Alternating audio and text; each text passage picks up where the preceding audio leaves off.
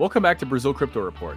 Today I'm joined by Daniel de Paiva Gomes, who's a partner at B2B Advogados and one of Brazil's leading experts on cryptocurrency taxation. We talk about why Brazil's framework for crypto taxation is one of the most advanced in the world, as well as new legislation that seeks to change the tax treatment of offshore crypto holdings.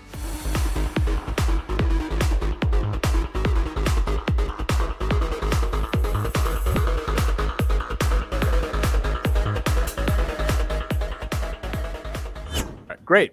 So we are here with Daniel de Paiva Gomes. Daniel, it's great to have you on the show. Thanks, Aaron. I'm glad to be here with you. Amazing. So Daniel is one of the leading cryptocurrency taxation specialists, experts in Brazil. He's been practicing in this area for a while, and he's even written a book on the subject. So it's a real pleasure to have him here to share his knowledge with us. And Daniel, to get started, why don't you give us a bit of an introduction to yourself, your professional background, how you got into crypto, and how you spend most of your time now. Perfect. Well, first of all, I would like to say that I'm super excited to be here with you, Aaron. I have been following your work for quite some time, so I'm truly honored to be here with you to share some thoughts on this matter. Thank you. Well, my professional background, I always have like a two-sided life. I have my law firm, my office, which is called VDV Advogados, Vieira Drigo Vasconcelos and Paiva Gomes Advogados. And also I have a research life, as I would say. So I'm also a professor, and I like to research about crypto, write books, write papers, and etc. So my background is basically focusing on doing business as a whole, you know. So if I'd say on a formal perspective, from a formal standpoint, from a legal perspective, I would say banking services, financial markets, and taxation. So everything that is connected from a B2B perspective and also a B2C, but doing business is my main hole here in the office, you know. And how I fell into crypto, basically in 2015, I had some clients that are from the gaming sector, and they were like participating in some tournaments, and they would get these prizes that would be paid in Bitcoin. And they were like, Daniel, can I receive Bitcoin? How should I tax this? And is this legal at all? And you can imagine that the bias back then was even worse that we have nowadays. You know, currently we have some prejudice, some bias from people that don't understand the technology and does not separate the good players from the bad players. But back then was even worse. At that time, me and my brother, Eduardo de Paiva Gomes, we have this channel on Instagram, which is called Os Irmãos Paiva. We always research and work together. And we decided that in order to help them to solve this question, we should dig deeper on the technology itself. And that was when we already had took like post-graduation courses from a more broad perspective on doing business, taxation. And then we decided to move forward with our studies from a more stricto sensu approach. So to get a master's degree, to get a PhD. But in order to do that, so imagine that back then we solved this issue. We concluded that they could accept Bitcoin as a means of payment, and they should tax it basically as something that was given to them. So it was a remuneration. But we decided that we wanted to get deeper on this subject. And in order to do that, we needed, because it's master's degree, they demand that you have a professor to give your guidance, you know, for the purpose of the MAC, which is our authority here in Brazil, responsible for education. We need to have a university that accepts your project and a professor that is going to be responsible for giving you guidance, you know. And back then, I am from São Paulo, Eduardo too, and no professor, no university was willing to accept these topics, you know, because they would say, no, crypto is for criminals, crypto is a Ponzi scheme, and there is no asset reference attached that would give intrinsic value to this kind of asset. So it was very odd for us to try to show the obvious, you know, the technology has nothing to do with the bad use cases that some bad players would do with it. It took us for 2 years to convince them that this is okay, this is a healthy market. So fortunately, after talking to several universities, the Escola de Direito, School of Law, of Getúlio Vargas Foundation here in São Paulo. They accepted my project, was focusing on regulation taxation of crypto, and Eduardo's project was more focusing on NFTs and 3D printing. I started my research at 2017 and he started 2018. Each one of us took like 2 years to conclude it. And fortunately, these researches were awarded as the best of their respective seasons. And after we got invited by Thomson Reuters to convert this research into a book. So my first book was this one, which is Bitcoin: The Taxation of Cryptocurrencies. I have one copy for you. We just have to schedule our coffee, Aaron. Okay. And this book is more like for lawyers, you know, for tax lawyers, for financial markets lawyers, banking lawyers. So it's more technical.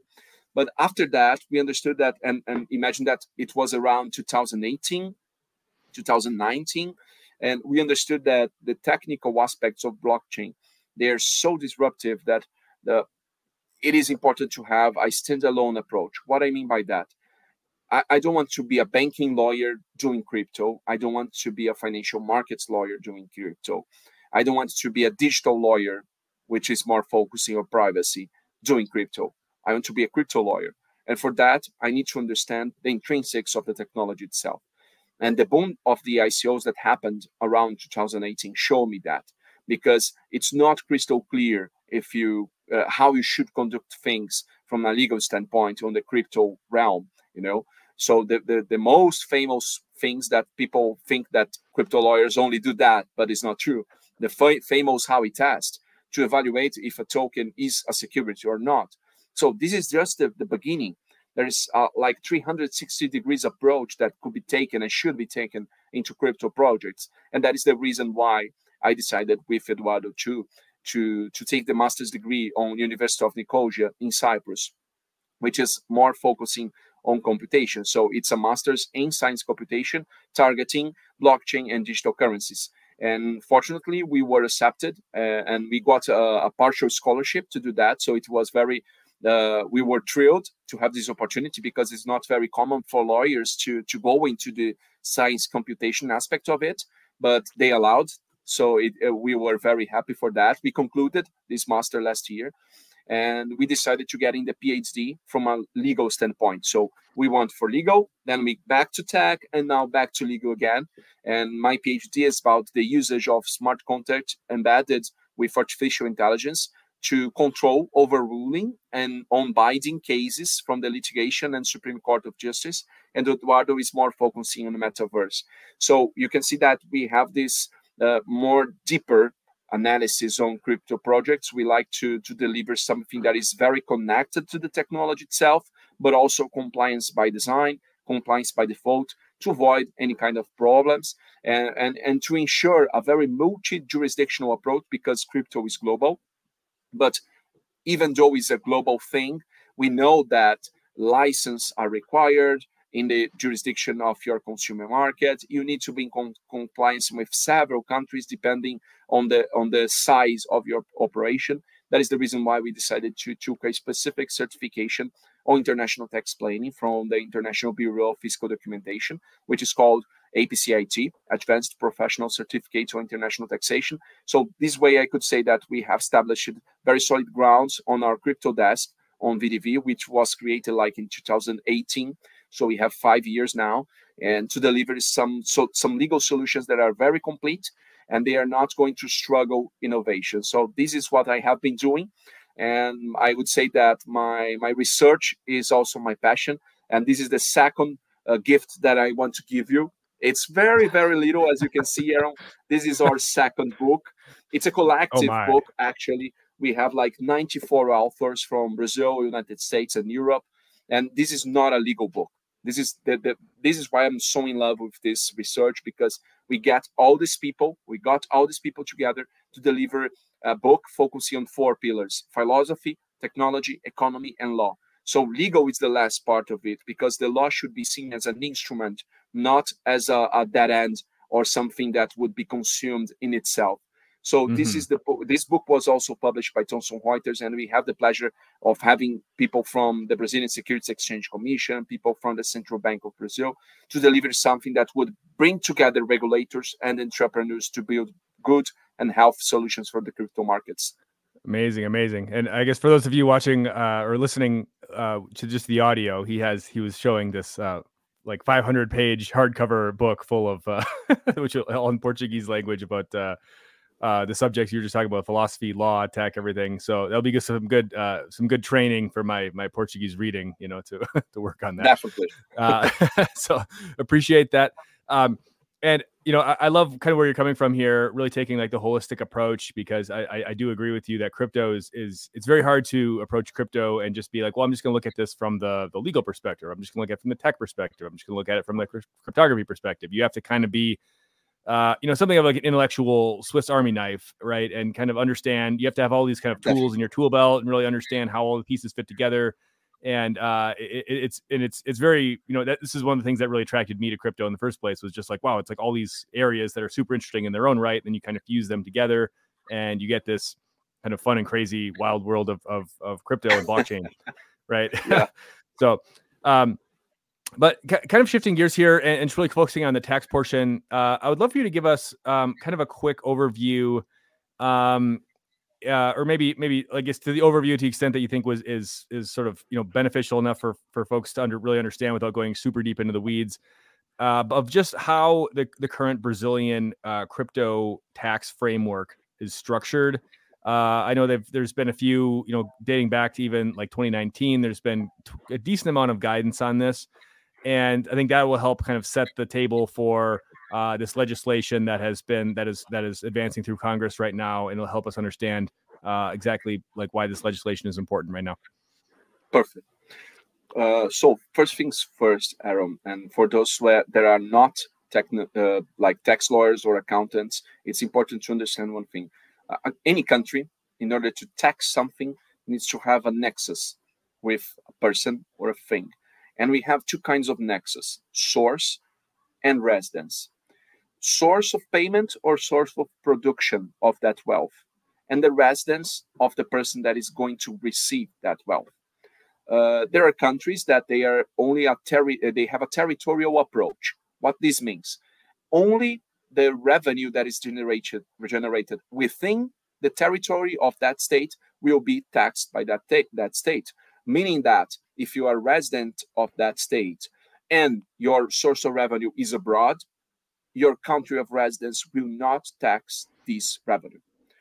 We'll have other countries that they are considered worldwide income countries, like Brazil, and they will tax according to residence. There are other countries that they are more aggressive on that. They will tax based on the citizenship, the nationality. For example, U.S., if you are a U.S. citizen, you are American national, even if you are a resident in Brazil, you will need to pay taxes for the United States because of your nationality. And you have to pay taxes in Brazil because you're residence. And if your source is located in another country, the other country, because it's the source, probably will withhold taxes there too. So that is why it's so important to have this dual thing in mind: residence and source. So Brazil is a worldwide income country. What this means in practice: if you are a resident of Brazil, you need to pay taxes here, regardless of the localization of the source of the income, of the source of the payment.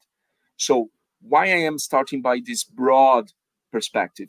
Because even if we did not have the project of Bill of Law 4173, which are offshore Bill of Law, even if we didn't have that, all crypto for any citizen, for any people living here in Brazil, which is a Brazilian resident, should be taxed in Brazil. This is the rule of the game. There's nothing we can do about it. This is the nexus. If you live here, if you have a residence here, you need to pay taxes here, regardless the localization of your source.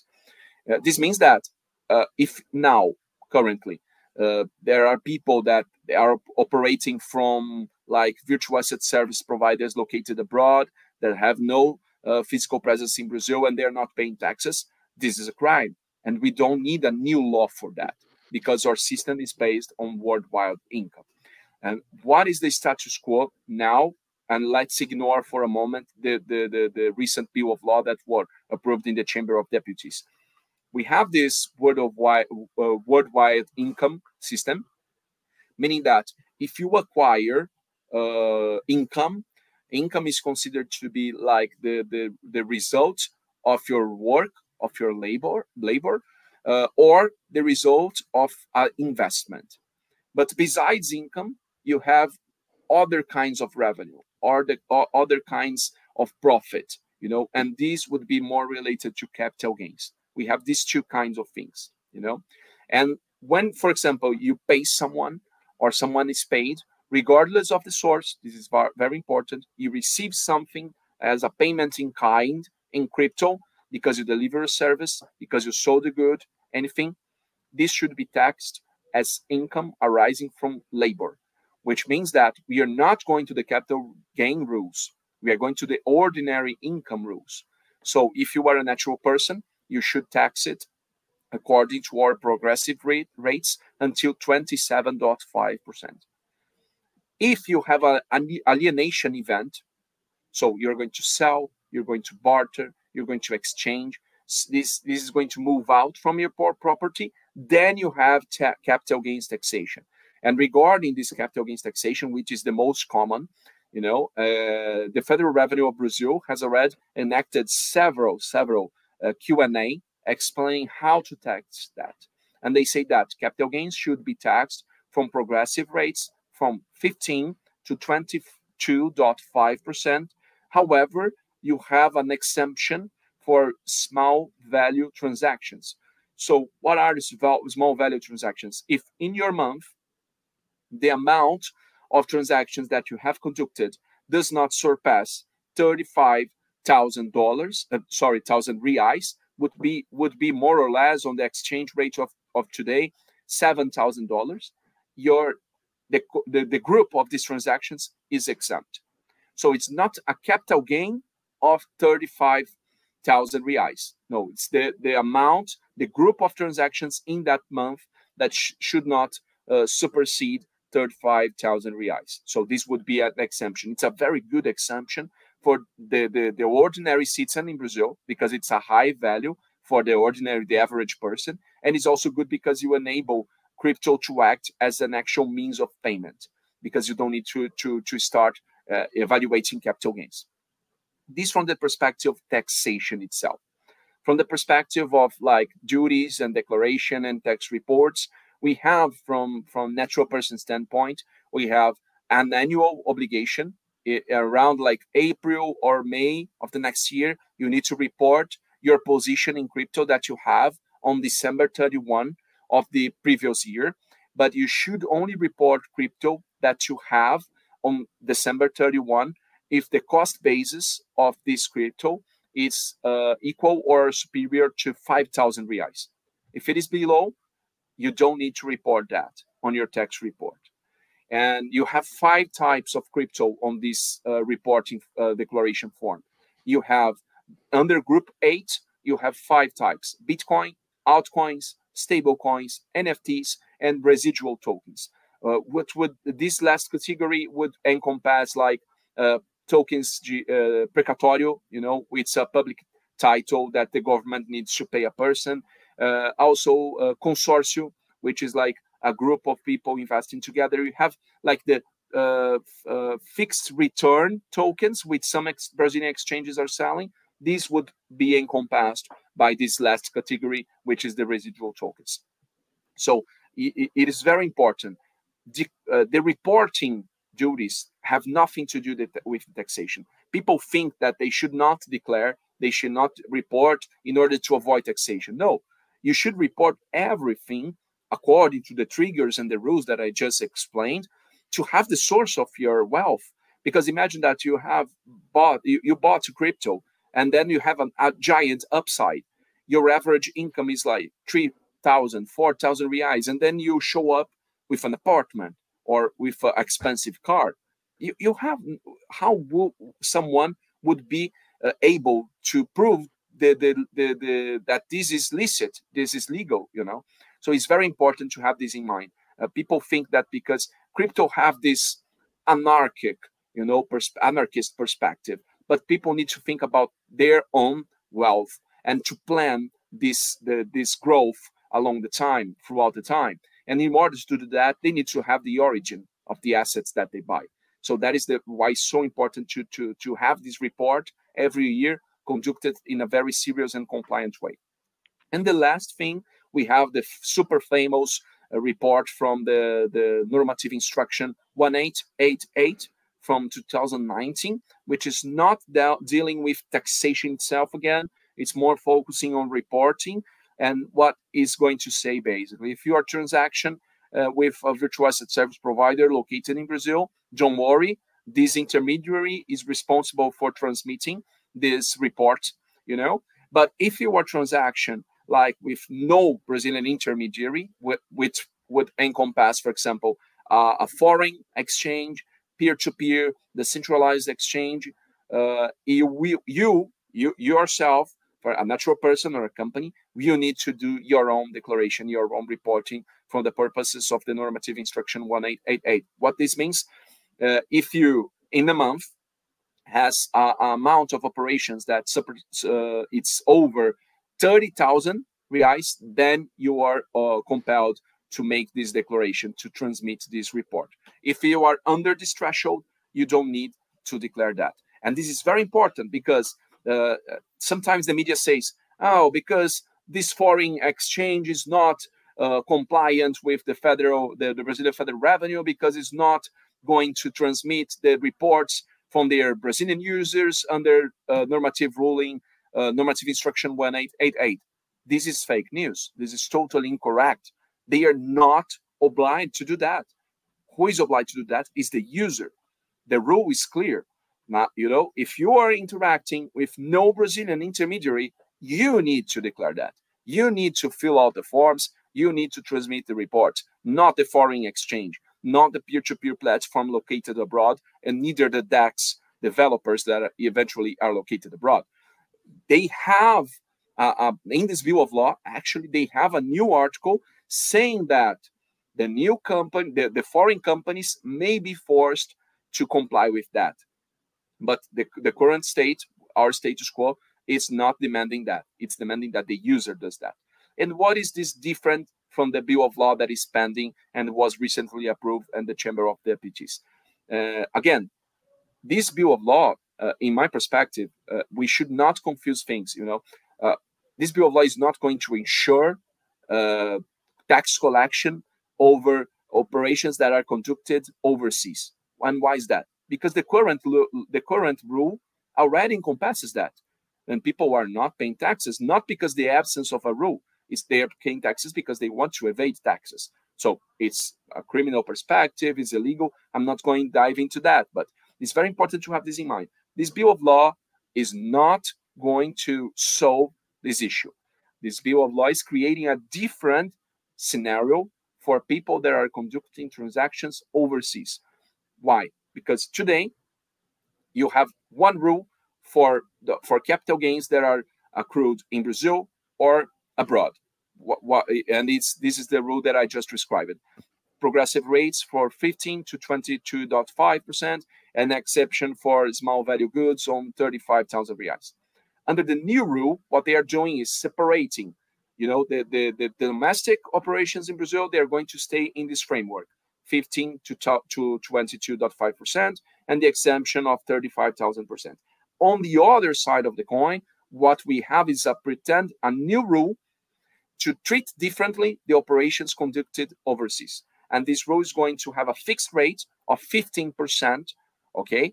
And this is interesting because if you are like a high net value investor, it will be cheaper to transact with foreign exchanges than the Brazilian ones.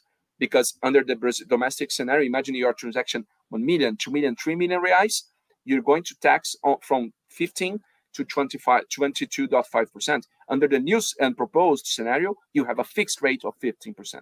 So this is the first difference.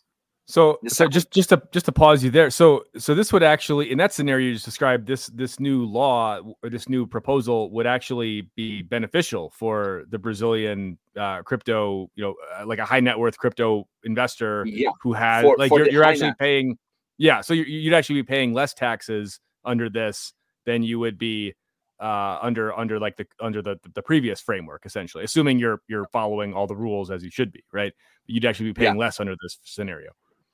Exactly. But only this is a good scenario for high net value investors. For the small investors, the new proposed regime is worse. And why is that? Because you don't have the exemption of 35,000 reais for small transactions. Okay. So you have this duality. Depending on how much you are transacting, it would be good to do it in a local intermediary, like a Brazilian VASP, or if you have a high net value, it would be cheaper to go for international, because you would not be able to use the exemption of 35,000 reais anyway. So it would be better to go overseas. So this is basically the main difference, But this bill of law it poses some concerns for the crypto economy in Brazil, and that is the reason why me and Eduardo, representing our law firm, and together with the Brazilian Association of Crypto Economy, we helped them to draft a technical note giving some considerations on our concerns, because the bill of law is saying that virtual assets are an example of a financial application of a financial asset, but they are not detailing which kinds of virtual assets are going to be encompassed by this new regime.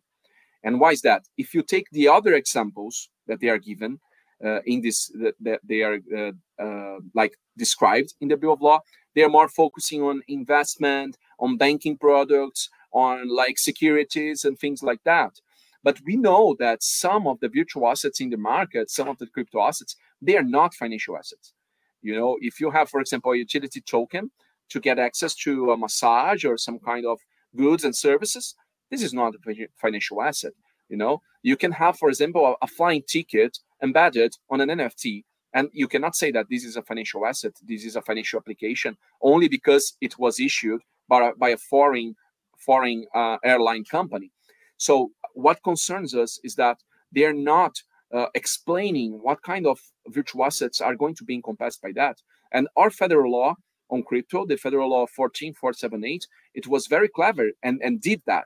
They say secured tokens, they are with the Brazilian Securities Exchange Commission. Payments and investment, etc., they are with the Central Bank. And they say that utility tokens, I'm just summarizing because they are not using this kind of technical words, but basically virtual assets that grant access to goods and services, they are not encompassed at all by the Federal Law 14478. So how can I say that on the Bill of Law 4173, utility tokens should be considered as a financial application, as a financial asset? It doesn't make sense, because they would encompass other assets, and they will make distortions to the behavior of the taxpayer and the economy itself. So just another example, on the Bill of Law, you have a specific regime to update the cost basis of your asset, and you tax despite the existence of any kind of alienation, but you have the taxation under a minor tax rate, So some people are going to do that as a tax planning. But this rule, this is specific new regime, they are saying you cannot do that for artistic works or gold. You cannot update the cost basis. So, okay, I would say, but for financial applications, they allow this. And they plot the virtual assets as an example of financial applications, financial assets. So my question is, a token that represents gold would be allowed to be within this regime? Because from a formal perspective, because it is a token, because it is a virtual asset, would be considered a financial application. But its content is of a commodity. It's gold, and gold is not allowed to be in this regime. So the physical gold would not be taxed, but the tokenized gold would be taxed, basically. Yeah, so this mismatch is very, very bad for our situation. And they are not explained to us what is considered to be a foreign asset, because they are saying only financial applications located abroad. In the crypto realm, what is located abroad? Because we're talking about decentralized technologies. So would be the place of the issuing, the place of the intermediary, because if it is the place of the issuer, we have a serious problem in Brazil, because more than 90% of our market is composed by foreign issued tokens. So if, like, you know, from one day to another, we may fall into a scenario that all the Brazilian exchanges would be selling foreign financial applications. And I'm sure this is not the intention of the legislator. And this would like kill the market, because we would then be able to use the small value exemption, you know. It would be more reasonable to have as a criteria for the localization the place of the intermediary, the place of the virtual asset service provider. This way we can like take all the issuing aside, you can take peer-to-peer aside, and this would be like for a fiction considered as located in Brazil. But the Bill of Law is not giving clarity regarding that. What they did was they are delegating competence and authority. They are saying on a paragraph number 3, saying, okay, we know that this is a very complex matter. So the Brazilian Federal Revenue will need to enact new regulations to say what would be the virtual assets encompassed by the new regime, what would be the virtual assets considered located abroad. At the end of the day, if you have the approval of this Bill of Law at the Senate, we will still don't know for sure what kinds of crypto and operations would be encompassed, because if things are approved the way they are now, we will need to wait for the regulations to be enacted by the Brazilian Federal Revenue. So is it necessarily a bad thing that some of these more technical definitions and nuances and classifications of tokens and whatnot would be left delegated specifically to the Receita Federal instead of having Congress trying to pass a law that's, you know, having these definitions codified in the law? Like, does it make more sense just for Congress to create kind of a broader umbrella and then or broader umbrella framework, and then just say, hey, okay, you guys, you technical people at the Receita Federal, you guys are the ones tasked with figuring out like the specifics of this? Is that, you know, necessarily, is it maybe better in this framework? Or it sounds like you're arguing that's worse, but like, we just love to have that discussion. Perfect. So I would say around that, from a technical standpoint, it would be better, because it seems to me that the Brazilian Federal Revenue possesses more technical people that could draft very good regulation from under the law, right? However, there is, two things to take into consideration. When we have something in the law itself, codified in law, we would not be subject to, like, if someone who is in charge, you know, the head of the topic changes. If we have everything on regulations and this person is not so aligned with a crypto-friendly approach, it could by like from day night changing everything, you know, a changing in the framework that could be very important to our ecosystem. So codified in law, we would not have this problem, because in order to revoke a legislation, it is much more complex than revoke normative instruction, for example, or administrative ruling. So from a legal certain standpoint, I would say that being codified in law is better. However, the law is not fast enough to encompass new developments of the technology itself, you know. And from that perspective, I would say that regulations are better because they're faster. If, for example, there are new types of token coming around, for example, rebase tokens. They're not so famous yet. And if this became like a phenomena on the next months or years, then we have, from the regulation perspective, is much faster to draft the regulations to encompass this new phenomena, you know. So I would say from this standpoint, it's a Sophia's choice, you know. From a legal certain perspective, it would be better to have codified in law.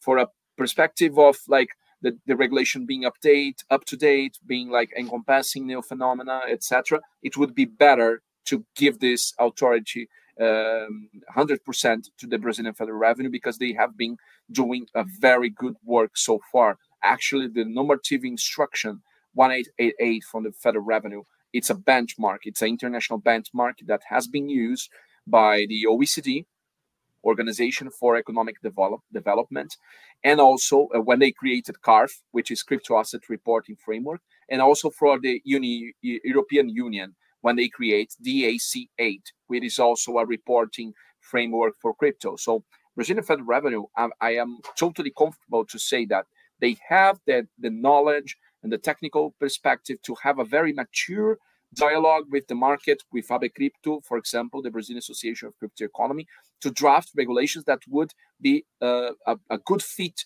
to the market, you know. But besides that, and now I'm going more into a technical approach here, Brazil is a civil law country, which means that in order for something to be collectible in terms of taxation, we have to have that in law, stricto sensu, you know. So we have this provision on the Federal Constitution, Article 146, saying that complementary law should establish the minimum details of the fact that gives rise to taxation. And this minimal description of facts are the conduct that is going to be taxed, which is formed by a verb plus a noun, you know, like to get income, to deliver a service. You always have verb plus a noun, you know, what is the fact that is going to be taxed. So this needs to be on the complementary law, which is now considered to be one of them, the National Tax Code, okay? But more than that, we need to have chronological and spatial rules disciplined in law. So the place where the fact is supposed to happen in order to be taxed needs to be written in law. So it's the legal certainty principle in Brazil for tax matters is very important. And when we go to the National Tax Code, the National Tax Code says that the law, again, needs to have the minimal discipline of this fact, the chronological, when it happens and where it happens. Then you can delegate for regulations. But the regulation itself cannot create the conditions regarding the practice of the fact, where it happens and when it's considered to be happened. So my concern is that even though the regulation is good, let's imagine the best case scenario. Best case scenario would be and we don't manage to have any kind of modifications on the Bill of Law, okay? So let's assume the Bill of Law is going to be approved as it is today. And then the Federal Revenue, you need to enact this regulation. I have no doubt that the regulations are going to be very equilibrated, you know. They are going to be like not focusing on tax collection, not focusing on protecting taxpayer. No, it's going to be neutral from technological standpoint because this is what they have been done so far. However, we cannot discard or disregard the possibility that some taxpayers decide to take this as a litigation cause to the Superior and Supreme Court and to say that, oh, okay for the regulations to happen, but at least the minimum should be described in law. So we could have these taxpayers, and this would like cause a friction between taxpayers and tax authorities that I think it's unnecessary. So my point is, in order to prevent litigation, because I'm not against or from a technical standpoint, from a researcher standpoint, impartial perspective, I'm not against the Federal Revenue having the discipline for that on regulations. No, I think they are going to do an amazing job, much more technical than what the Congress would be able to do, because, you know, crypto is one thing on several others on the Congress, you know. So from technical standpoint, I have no doubts that this will be good. However, I want to prevent litigation. I want to prevent problems because in Brazil, we have a culture of litigation, which is very, very, very strong era. We are one of the most litigation countries in the world. We have one of the most expensive tax courts in the world, and I'm not criticizing the courts. No, it's because it's too many people demanding, legal decisions. So we need to have judges. We need to have courts, and this is the problem because it usually takes some years to get these matters solved. Just for you to have a glimpse of an idea, it took approximately 10 years to decide how software should be taxed in Brazil from an indirect consumption taxes perspective. So I want to prevent that from happening. I want to prevent that eventually any taxpayer says, okay, the regulations are good, but I don't want at all to be taxed regarding these overseas operations on the new framework. So I'm going to sue the government and say that they have overexceeded their power because they are regulating something that has not the minimum descriptions in law, stricto sensu. So this is my concern. It's not actually a better or worse approach. It's more trying to have a framework more connected to avoid further and future discussions. So it sounds like it's almost a twofold concern. The first being that the regulations are not necessarily set in stone, right? So if a new head of the agency were to come in, who's maybe has a different viewpoint on some things, they could obviously change some things around in a way that may or may not be positive. And then the second concern is really that some consumers could band together and they could start filing lawsuits against these regulations, saying that, hey, this isn't what the law was prescribing. And at the very least, you're just throwing a bunch of sand in the gears of the system, trying to slow things down. Perfect. And it'll take 10 years later we'll have but it's like it's kind of like John Maynard Keynes, right? Where it's it's in the long run we're all dead. So like so it's like, hey, just file some lawsuits. Throw some sand in the gears, and then maybe 10 years later, we'll get a resolution and, we'll all be dead by then anyway. So who cares, right? So it almost feels similar, or this dilemma you're describing feels similar to the asset segregation dilemma that the central bank has been facing, where they've come out like, hey, we're very pro asset segregation. We really want to do this. And they came out kind of guns blazing, earlier in the year saying we're going to do this. And then now they've kind of walked back some of the language. They're like, we want this, but we don't think we can do it just by enacting regulation because we're probably going to get sued. And we're going to end up in that same type of situation we just described. So now they've been going back to the Congress, pushing for legislation. I mean, is this a fair comparison? Is this kind of the same dynamic here? It is indeed, it's a fair comparison. And I think they are right to try to, for example, regarding segregation, to do that in law. More or less, it's a similar approach. It would be better if you have, in this Bill of Law, very minor changes. For example, it is considered to be encompassed in the law only virtual assets that are comparable to financial instruments.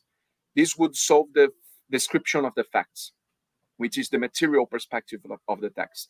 Then the chronological perspective. They could state that, for example, the taxation is going to occur until the end of the next month. Okay. And the third aspect, which is more related to the geographic location, they could say that what matters for to consider a crypto of a foreign geolocalization, a foreign origin, they could say that is the place where the intermediary is located. With these three minor clarifications, I think the authority would be legally delegated to the Brazilian Federal Revenue in order to detail that. Got it. And then I wanted to ask just one sort of, or probably a couple more wrap-up questions here, but I wanted to ask sort of a reframing question, and which is really, and you've kind of explained some of this already, so I apologize if it's a bit redundant, but I just kind of want to like reframe and repackage. But basically, like, how is this, going back to like how this affects the your average Brazilian crypto user or trader, perhaps somebody who's not like a whale, sitting on thousands of bitcoins or whatever. And the reason I'm asking this is because my Instagram feed has just been like lit up with crypto influencers, talking about, oh my gosh, there's this new 15% taxation rule, and people freaking out about it, and like granted, like they're doing the same thing I'm doing and creating content and trying to, get people to watch it, whatever. So, more power to them. But it sounds like from what you're saying, or you've been describing here, that the situation's a lot more nuanced than just like, oh, no, the Congress is trying to, tax you 15% of your crypto. It sounds like there's a lot more nuance here. So would love for you to kind of maybe like just reframe, repackage, like what's the impact that this is going to have on just, kind of your average, maybe like small retail, large retail user, should this all be enacted as it stands today? Perfect. First of all, Aaron, I would say that I share more or less what you just described. So there's no need to be so chaotic about it. I think the news that I have been seeing and reading, they are not technically accurate. They are describing something worse than what is going to be enacted. And more than that, they are never telling the end user that now, let's imagine that this bill of law is not approved. if it is not approved, foreign crypto assets that have been acquired from foreign sources, they are taxed in Brazil because you are a Brazilian resident. So this is what concerns me. Why are people so euphoric about that and say, oh my God, our cryptos that are in foreign exchange, they are going to be taxed. No, they are already taxed. If you're not taxing it, you're doing it wrong, because we have a worldwide income system. And this is not Daniel telling, because usually people, some users and some crypto lovers, they get mad at me because they say I am against the ethos of crypto. But no, I'm just describing how things work. The same way a dev would describe how Ethereum work, I'm saying how things work on the tax law. And the tax law now already taxed crypto located in foreign sources. So nothing has changed. From a status quo perspective, we still keep being a worldwide income taxing country. So what is going to change if this is enacted now? Let's first deal with the real scenario, which is the Bill of Law probably is going to be approved the way it is. So if the Bill of Law is approved the way it is, what we have is that a comparison, an example in the form of an example, saying that crypto, but they are not using the word crypto. And this was a formal approach that we took as the Brazilian Association of Crypto Economy to substitute, to exchange the word crypto asset, which was on the original text, for the expression virtual asset. And why we did that? Because there is no definition of crypto asset in any law. So how we would have a bill of law talking about taxing offshore or foreign crypto assets using the word crypto assets if we have no definition of crypto assets? So it doesn't make sense. What is the definition that we have? The definition that we have is virtual asset. So this was a first topic that no one is talking about, and we managed to explain that to Congress. The OAB, which is also the organization of representing the lawyers, and the Association of Brazilian Crypto Economy, they said the same thing. They said we need to have a standardization regarding the terminology. First things first. So they substituted crypto assets by virtual assets. Great achievement. And if this is approved as it is now, what is going to happen is the following. Instead of having, as we have today, progressive tax rates going from 15 to 22.5%, we are going to have a fixed rate of 15%. So it seems to me that making your transactions using foreign intermediaries, it would be tax efficient from a nominal tax rate perspective. This is very important, a nominal tax rate perspective. And why is that? Because I'm telling you that in the ordinary system, in the ordinary framework that we have today, we have progressive rates according to the basis of the values that are going to be negotiated. And these values are quite big, going in case of millions and millions of reais. But in the new rule, we have a fixed rate regardless of the amounts transacted. So this is the first thing that would change. The second thing that is going to be a controversy, the exemption that we have now for small transaction value, which is has a trigger of a ceiling of 35,000 reais. So if the total of your transactions in a month does not supersede that, then your transactions are exempt.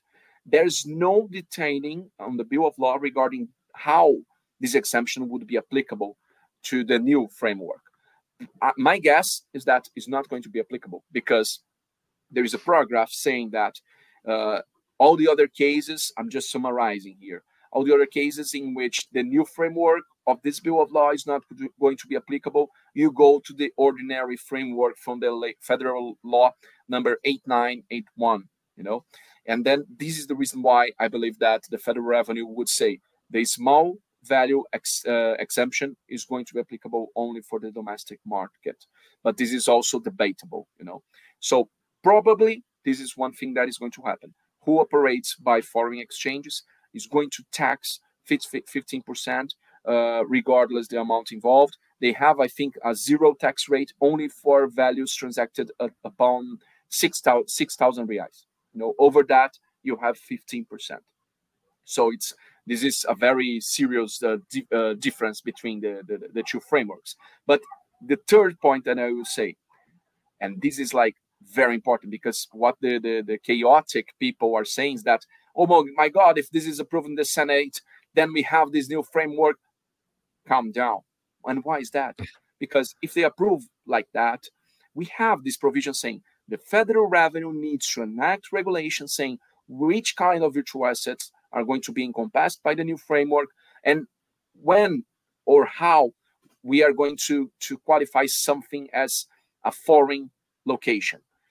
While we don't have that, the law itself does not grant the power to tax these operations in the new framework, you know, because either you have everything in the law, as we tried to do it, everything in the law, and then once the law is enacted, the new regime is going to, like, we need to respect some national rights of the taxpayers, which is that we have a period of time that needs to be respected before collecting the new taxes. So what we call anteriority, it's connected to legal certainty. So they only can ask the collection of these new taxes if, imagine, it's approved this year, only in next year, and they also need to respect a 90-day period of, like, grace, I would say so, in order to start collecting. So we would need to wait the next year, and then from the date of the approval this year, 90 days also as a plus. So it's not from day to night. This is the first thing. But considering that they did not insert in the Bill of Law the minimum requirements for the tax collection, we need to wait the regulations for the federal revenue. So we only need to really say, okay, now things have changed once we have the Bill of Law approved. And if the text is the one that we know so far, delegating authority for the federal revenue, we will also need to wait for the enactment of the regulations by the federal for the tax authorities in Brazil. Before that, nothing changes for the end user. Got it. So what you're saying is kind of what we were talking about earlier. The larger traders are who would use, like, you know, the offshore exchanges, basically hit it, who would, you know, they would probably blow over that 35,000 real threshold exemption. Anyways, exemption. They would blow over that exemption, or they would be trading much larger than that exemption. So, like, they would benefit basically based on, you know, just being able to, you know, just at that lower tax rate than they would otherwise being taxed at the 22.5 rate. But your smaller retail traders who might be using these exchanges, who would otherwise trigger that or they would otherwise not trigger the exemption, they would be under the 35,000. They would end up being taxed on that income where previously they would not be taxed on those capital gains, I should say, not income. And then, but I know what you're saying is, so would the Receita Federal, the tax authority, have the ability to create an exempt, like, just reuse that same exemption or create a new exemption, or is that something that would have to be codified in the law itself? If they want to take, hey, we're gonna take this 35,000 real exemption and we're gonna repurpose it in this new scenario. Is that something they can do, or is that something that they need the legislative approval for? By the literal description of the law, any kind of exemption needs to be enacted by law. So the National Tax Code tells us that. However, they could try to build an interpretation on the current rule, saying that they are just applying the current rule, you know. But it, in my opinion, it's too soon to understand how they are going to navigate this framework, because we would need to understand what they are going to consider as a virtual asset encompassed by the new framework and what they are going to consider as a foreign origin virtual asset. Yeah, the foreign origin virtual asset piece. I was going to dig into this a bit earlier as well, but I mean, this seems very problematic, just in the sense that's basically, I mean, what's the origin of Bitcoin? Like, where did Bitcoin originate? Yeah. Like where is it? You know, where did? Yeah. Okay, you can argue maybe Ethereum. Okay, maybe it's Zug, because that's where Ethereum Foundation was based, and they were the ones that at least emitted the original token and the ICO. But with Bitcoin, like, where's the, you know, it's like asking, like, well, who's the creator of Bitcoin? Like, I want to talk to the CEO of Bitcoin. I want to know where Bitcoin was created, like what country, so I can tax it properly. It's like, well, it doesn't exist. It's a giant, it's a huge challenge, Aaron, because at the end of the day, imagine like AXS, from Axie Infinity, there is Sky Mavis Labs. We could say, for instance, that because Sky Mavis is a foreign software house, gaming house company, this would be considered as a virtual asset with foreign origin because the issuance occurred abroad.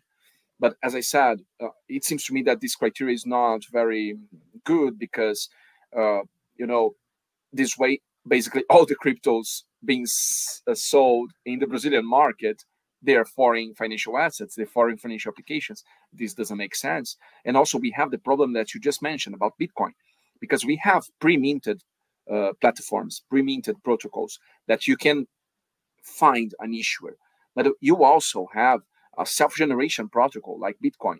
Usually proof of work does not work with pre-minted systems or pre-minted tokens. So how they are going to do that? It seems to me that this criteria of the source of the issuance is not a very efficient criteria. It would be much better to have an abstraction regarding the place of the issuing and use instead the place where the intermediary is located. So this way, I think, for example, you have a foreign exchange negotiating Bitcoin. In this case, it's a Bitcoin considered from a foreign origin. You're buying Bitcoin on a local exchange. Okay, this is a domestic Bitcoin. It seems to me that this nexus is much more efficient than the place of where is located the issuer. Otherwise, we would just ruin the crypto economy with this kind of rules. Yeah, absolutely. Well, great. Well, running out of time here, but really appreciate you coming on the show to help explain some of this stuff. It's very, very nuanced, very technical, but also very important. And you articulate very well, especially in a different language. So congratulations and thank you for helping me to understand and all of us better understand this. Any final thoughts from your end or anything else you'd want to add? And then also, how can folks get in touch with you if they want to connect? Great. First of all, I would like to thank you, Aaron. I think we have been discussing the day in which we would have this talk, and it was an amazing experience. Thank you a lot for the invitation, and I would like to congratulate you to have this, to being sensible towards technical aspects. Thank you so much also for the positive feedback. I always try my best to be a non-legal speaker. I need to talk about legal stuff, but I try to do it in a very natural language because this affects all of us. It should not be a technical discussion because it affects all the people. So I'm truly honored to be here. And if anyone wants to reach out, I have my Instagram with my brother, which is Os Irmãos Paiva, Paiva Brothers. I have my LinkedIn. I'm very active in LinkedIn too. Actually, me and Aaron, we were start talking on LinkedIn. Which is my full name, Daniel de Paiva Gomes. And anyone who needs to reach out from a more deeper and technical analysis, I would be glad to help. This website of my law firm, which is vdvadv.com.br. You can find my email there, and it will be a pleasure to get in touch. I would like just to give a final piece of advice, because usually we start trading, we start buying and selling, and we leave for later to plan our financial lives. Don't do that. I'm not saying that people need to have a very expensive advice, but they with anything that we have discussed here, they can do by themselves. They don't need to expend money, spend money doing some legal research, etc. I would advise them to go into Google and type Brazilian Federal Revenue Q&A. Which would be in Portuguese, Guia de Perguntas e Respostas da Receita Federal. There, you just make a search on the document, you type crypto, and then you would see how the tax authorities are understanding this economy. It's very important for people to have the origin of their wealth, because at the end of the day, I want everyone in the crypto economy to be rich.